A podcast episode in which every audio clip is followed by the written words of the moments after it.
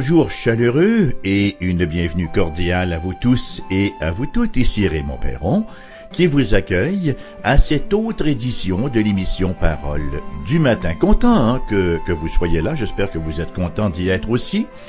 Et nous allons immédiatement, sans plus tarder, dans notre étude d'aujourd'hui, la poursuite donc de notre parcours de l'Évangile selon Jean, et nous en sommes au chapitre 20.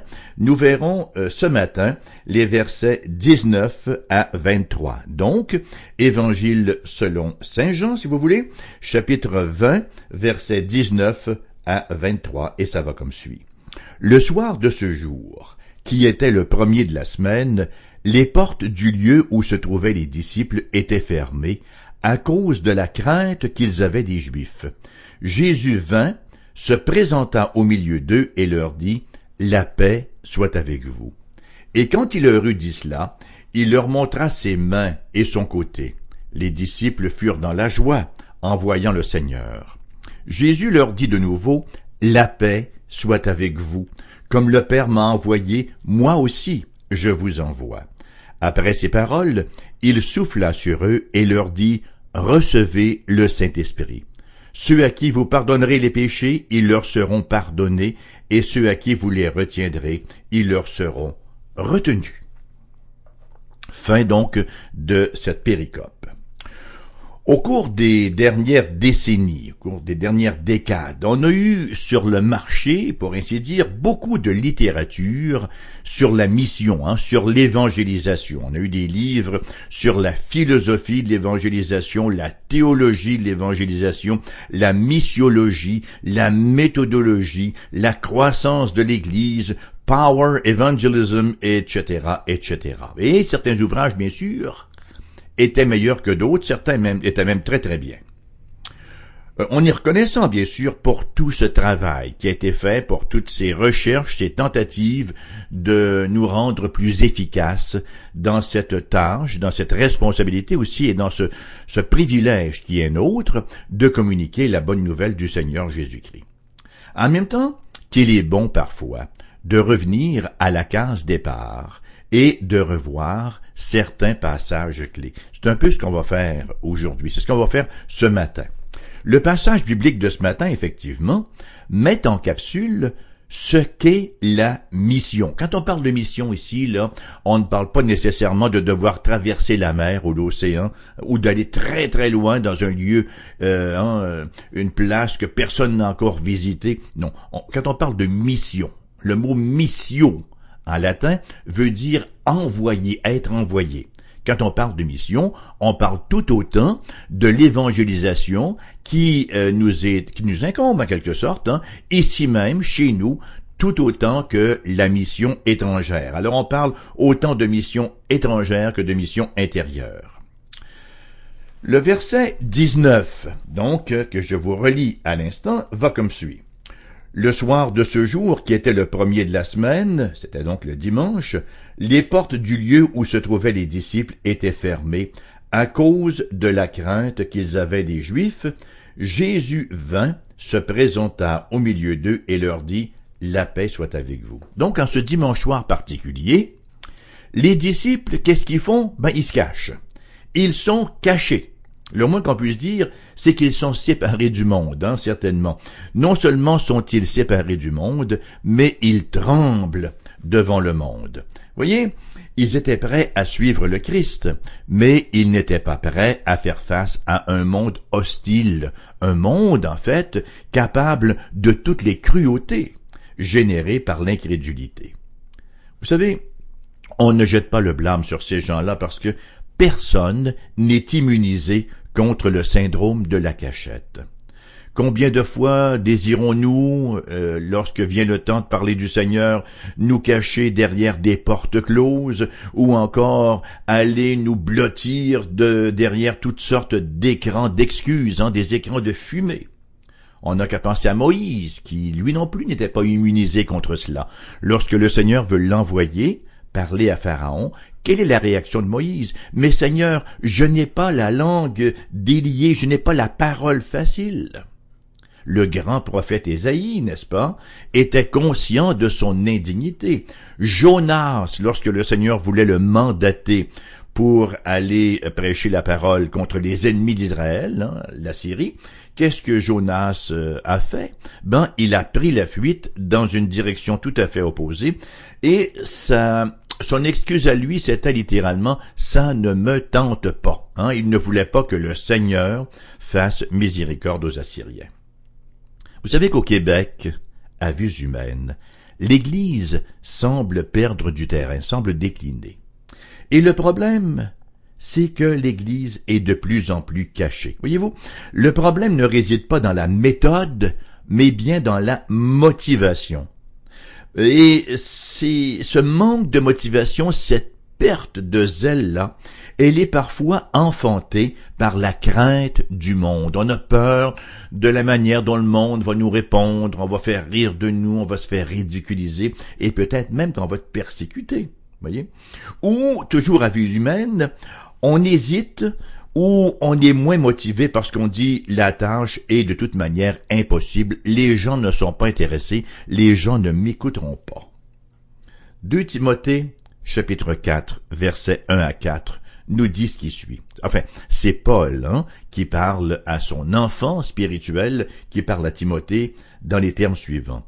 Je t'en conjure, devant Dieu et devant Jésus-Christ, qui doit juger les vivants et les morts, et au nom de son avènement et de son royaume, prêche la parole, insiste en toute occasion, favorable ou non, reprend, censure, exhorte avec toute douceur et en instruisant, car il viendra un temps où les hommes ne supporteront pas la saine doctrine, mais, ayant la démangeaison d'entendre des choses agréables, ils se donneront une foule de docteurs, selon leurs propres désirs, détourneront l'oreille de la vérité et se tourneront vers les fables voyez, Timothée aurait pu dire, bon, ben écoutez, les gens ont la démangeaison d'entendre des choses agréables, ils ne peuvent plus supporter la saine doctrine, donc je vais leur prêcher autre chose. Mais non, l'apôtre lui dit, parce qu'il en est ainsi, c'est bien une manifestation qu'ils ont un besoin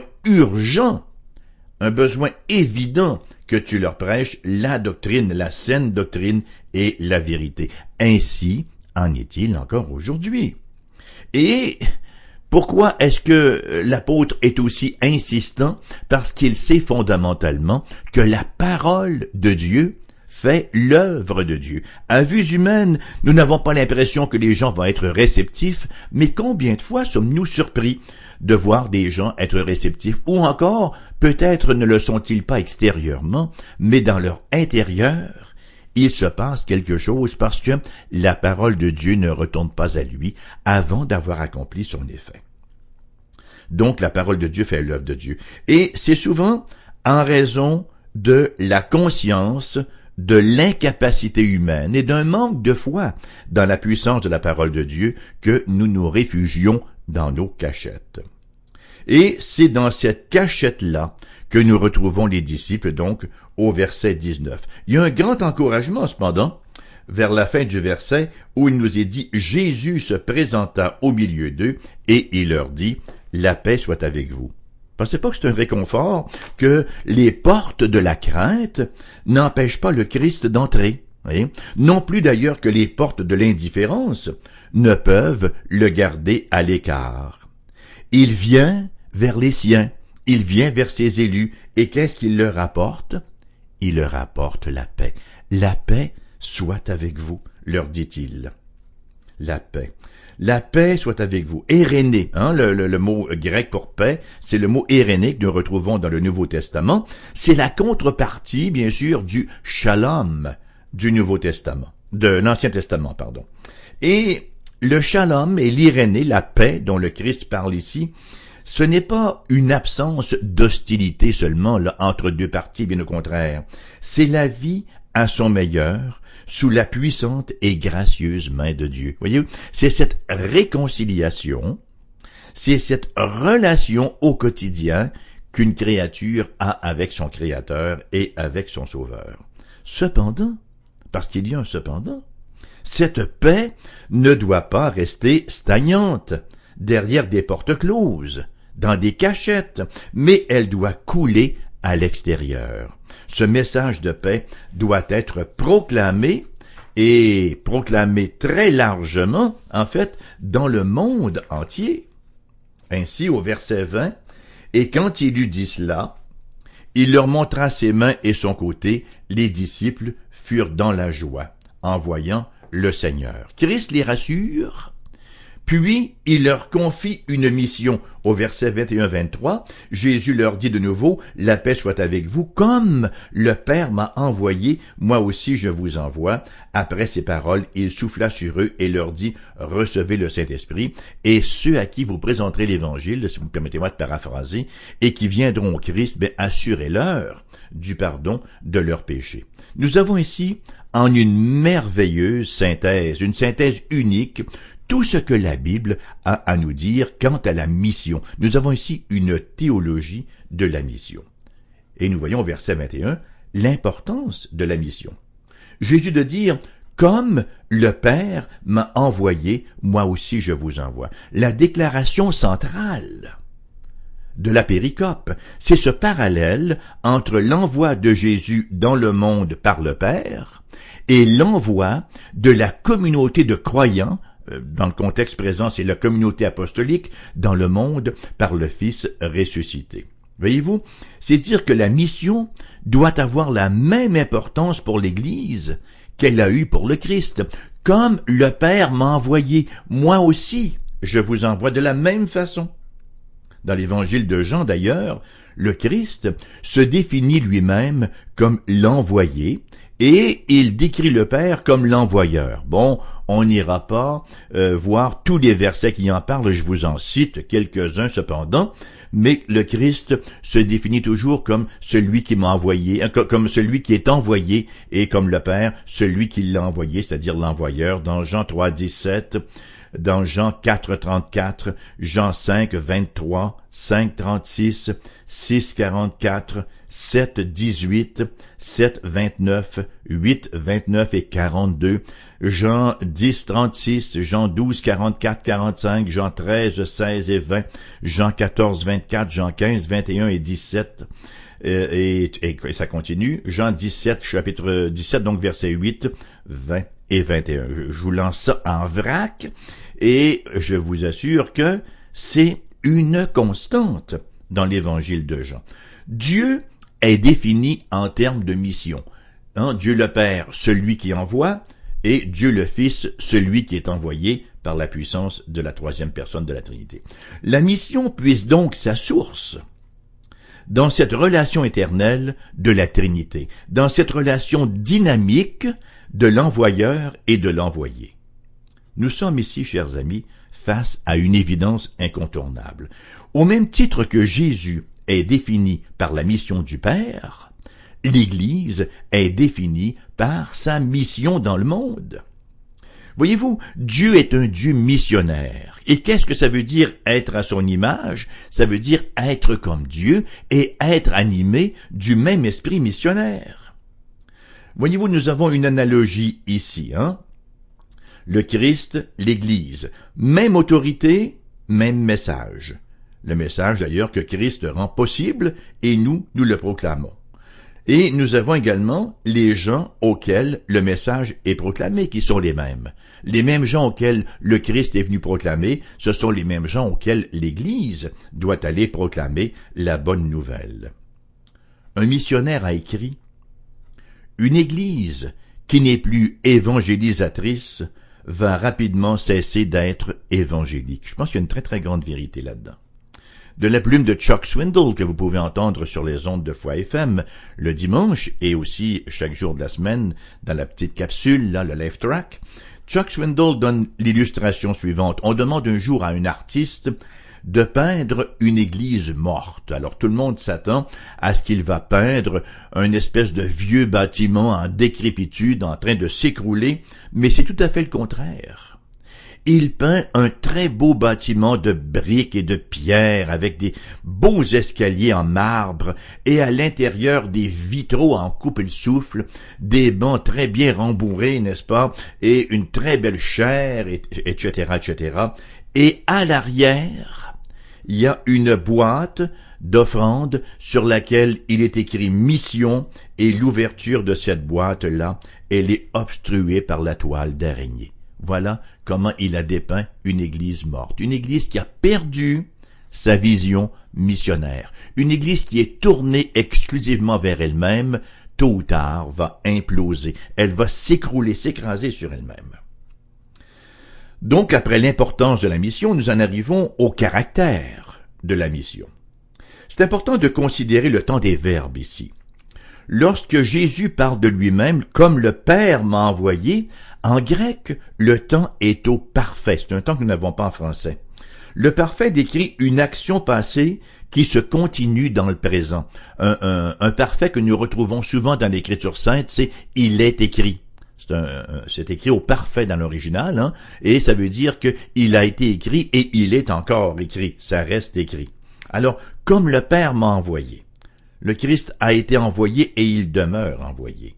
Les disciples, eux, lorsque le, Christ dit Moi aussi je vous envoie, c'est un présent indicatif. voyez, je suis constamment en train de vous envoyer.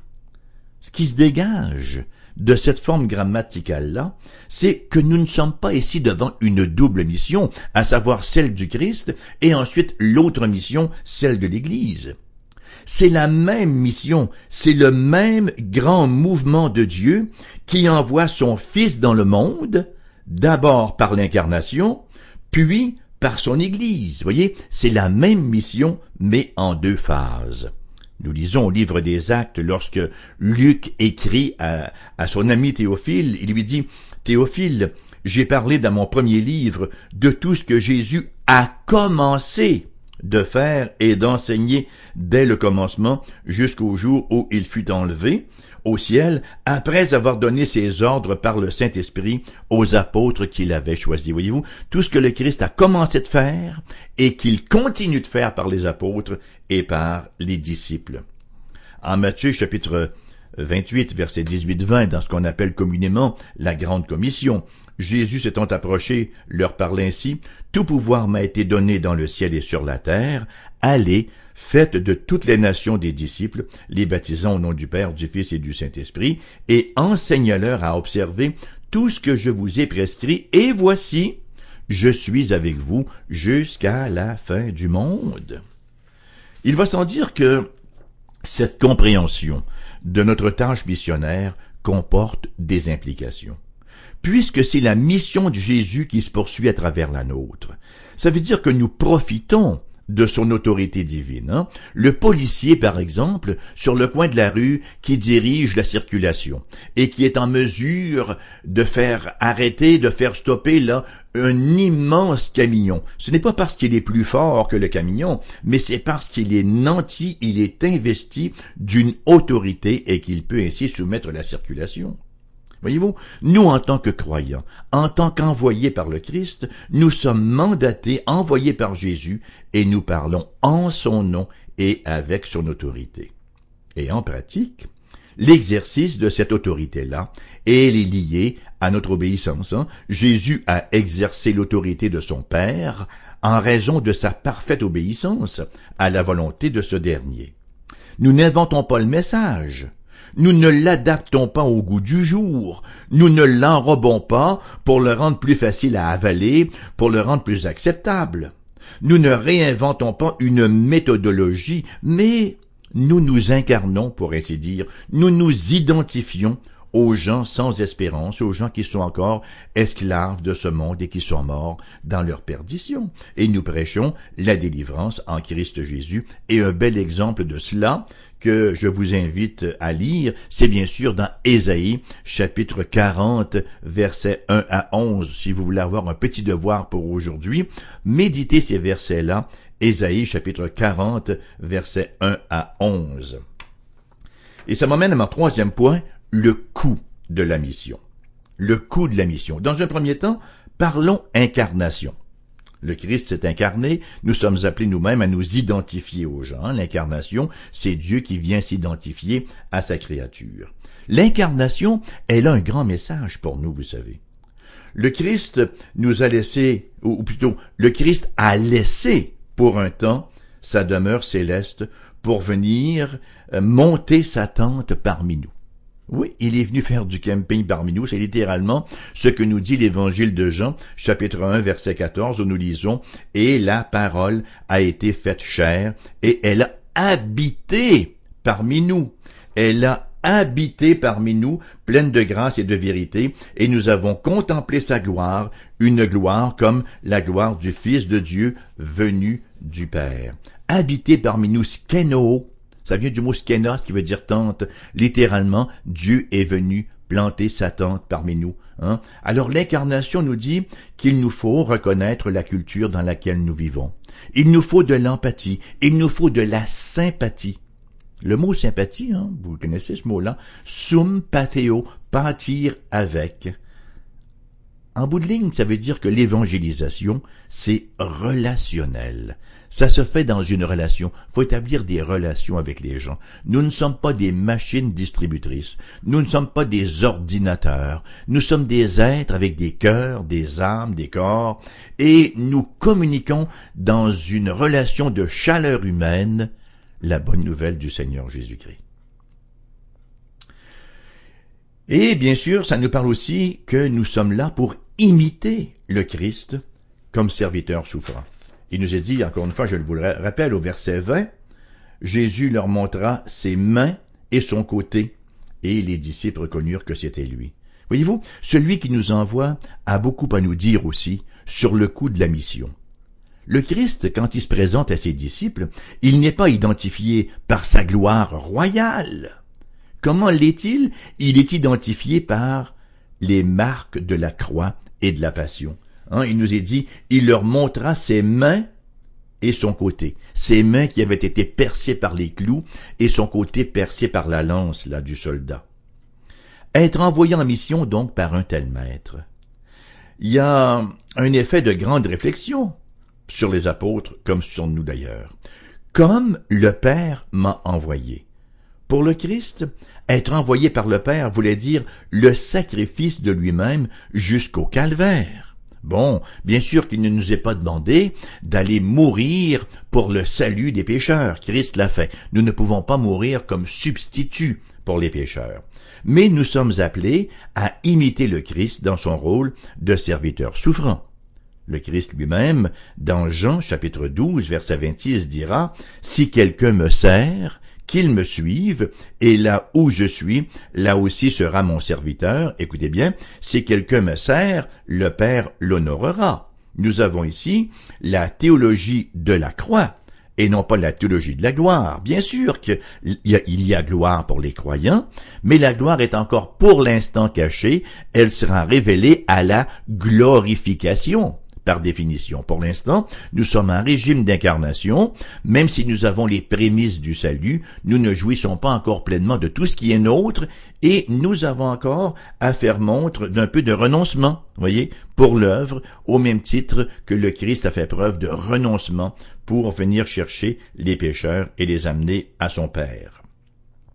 Et ça m'amène à mon quatrième et dernier point, les ressources de la mission. Les ressources de la mission. Jésus lui-même qui continue d'être le leader de la communauté. Il a déjà d'ailleurs promis sa présence constante. Hein. Rappelons-nous la prière du Christ. il, a déjà promis donc sa, prière, sa, présence constante lorsqu'il dit Et voici, je suis avec vous jusqu'à la fin du monde, dans la grande commission là, à la fin de l'Évangile selon Matthieu. Nous avons également le privilège d'avoir le Christ qui intercède qui prie pour nous. C'est une grande ressource. Nous avons sa présence et nous pouvons compter sur sa prière.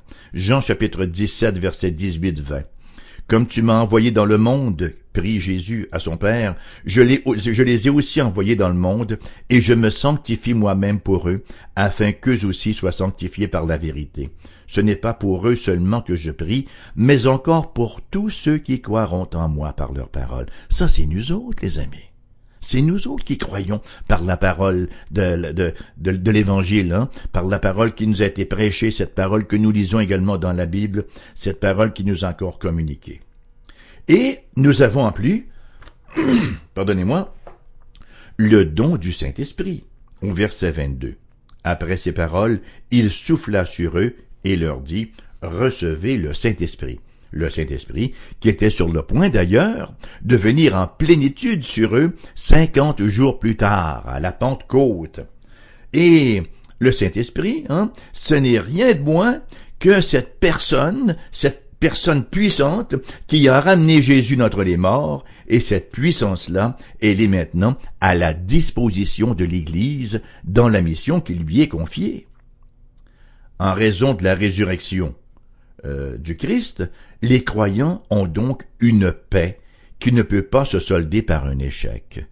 En raison de la résurrection du Christ, les croyants ont une mission qui ne peut pas se solder par un échec. Hein. Nous allons chercher les brebis du Seigneur dans le monde, et ceux qui sont ces brebis par élection vont entendre sa voix lorsque nous, nous, nous témoignons, lorsque nous parlons de l'Évangile, et vont venir à notre Dieu. Chers amis, qui êtes croyants, là, croyantes, là, nous sommes en mission. Et c'est une mission possible. Ce n'est pas une mission impossible, c'est une mission possible parce que le Christ est avec nous, parce qu'il prie pour nous, parce qu'il nous a donné son Esprit Saint. Et nous n'avons aucune crainte, nous avons une autorité pour parler en son nom. Et si vous n'êtes pas des croyants, si vous n'êtes pas encore venu au Christ Jésus, ben écoutez, nous sommes en mission et cette mission-là, elle s'adresse à vous. Notre mission, ma mission ce matin, c'est de vous inviter à venir au Seigneur Jésus-Christ, à vous détourner de vous-même, à vous repentir de vos péchés et à recevoir le pardon gratuit du Seigneur Jésus-Christ en croyant qu'il est allé mourir pour faire l'expiation de toutes vos fautes à la croix. C'est cela la bonne nouvelle. La mauvaise nouvelle, c'est que tous sont péchés et sont privés de la gloire de Dieu.